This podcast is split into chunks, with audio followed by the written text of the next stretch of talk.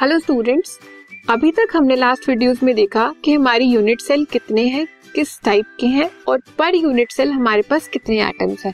तो एक बार फिर से रिकॉल करते हैं कितने यूनिट सेल है हमारे। Four simple face centred body centred end end centred simple में पर यूनिट सेल कितने एटम है? वन जो सिर्फ़ कॉर्नर्स पे प्रेजेंट है।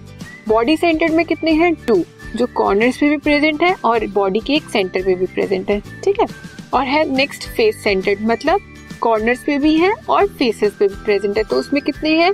फोर और एंड सेंटर्ड में कॉर्नर्स पे प्रेजेंट है और कहाँ प्रेजेंट है हमारे? दो ऑपोजिट फेसेस में। तो टोटल कितने हो गए इसमें? टू अब हम ये देखेंगे कि जब ये यूनिट सेल रिपीट हुई बार बार इसने क्रिस्टल लेटिस बनाया। वो लेटिस कितना क्लोजली पैक्ड हुआ और किस किस डायमेंशन में बना वो? वन डायमेंशन में बना टू डायमेंशन में बना या थ्री डायमेंशन में बना? ठीक है? तो अब हम वो स्टडी करेंगे close packed structures in solids constituent particles are closely packed solids की प्रॉपर्टी ही यही है, सबसे पहले सॉलिड को सॉलिड कहा ही इसलिए जाता है? क्योंकि इसके पार्टिकल्स बहुत ज़्यादा क्लोजली पैक्ड होते हैं, ठीक है? इसमें in solids constant particles are closely packed leaving minimum vacant space जब कोई चीज़ बहुत ज़्यादा क्लोजली पैक हो गई तो उसके अंदर कितना जो वेकेंट स्पेस या कोई एम्पिटी स्पेस होगा तो वो बहुत ज़्यादा कम होगा। इसलिए सॉलिड्स में जो पार्टिकल्स होते हैं, वो बहुत क्लोज होते हैं और उनके बीच में वैकेंट स्पेस नहीं होता, वहाँ पे कुछ आना इजी नहीं होता। ठीक है? Let us consider the constituent particles as identical hard spheres and build the 3D structure ये आपके सामने एक इमेज है। ठीक है? ये इमेज है ना आपकी?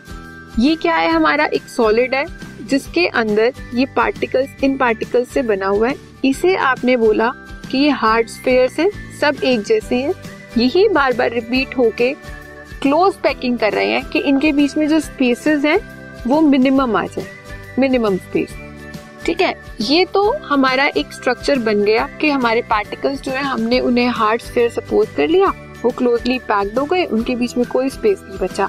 अब ये कितने डायरेक्शंस में अपने आप को अरेंज कर सकते हैं? तो first is close packing in one D मतलब वन डायमेंशन में हो सकती है हमारी close packing close packing in two D जो फर्दर आगे टू टाइप की है square and hexagonal close packing close packing in three D three dimension मतलब जिसमें तीनों एक्सेस यूज़ हो जाएँगी आपकी, और ये भी फर्दर टू टाइप्स की है स्क्वायर एंड हेक्सागोनल अभी हम इसे आगे डिटेल में पढ़ेंगे कि वन डी में हमारी पैकिंग कैसे होगी, टू डी में कैसे होगी और थ्री डी में कैसे होगी। ठीक है?